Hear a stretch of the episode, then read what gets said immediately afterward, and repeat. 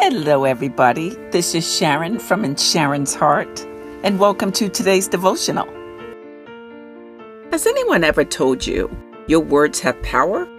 If not, I'm coming to tell you to start believing they, in fact, do have power. Much power.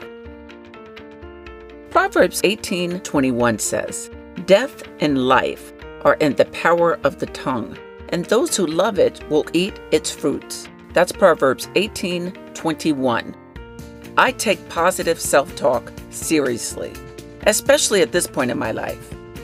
I have been through enough ups and downs that I have made a conscious choice to trust what God has to say over my life more than what any man has to say. How about you? Are you at that place in your life? If not, there is hope for all of us to get what God has for us. It's never too late. It starts with thinking positive, speaking positive, and acting positive. I'm not talking pie in the sky either.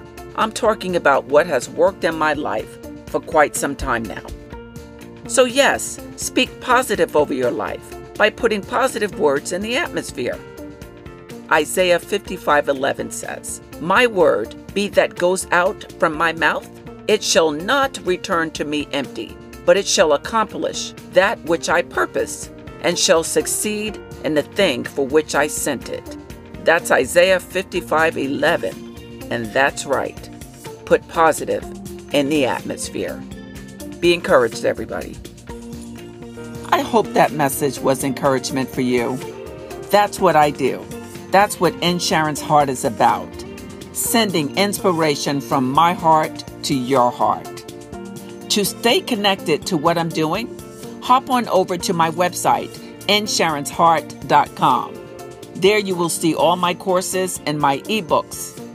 By the way, the trial period for the free webinar and free ebook is over right now, but stay tuned for more free courses and ebooks that I will give away in the future. In the meantime, though, stay connected with me on any of my social media at In Sharon's Heart and continue to be encouraged and take care of yourself. Talk to you next time.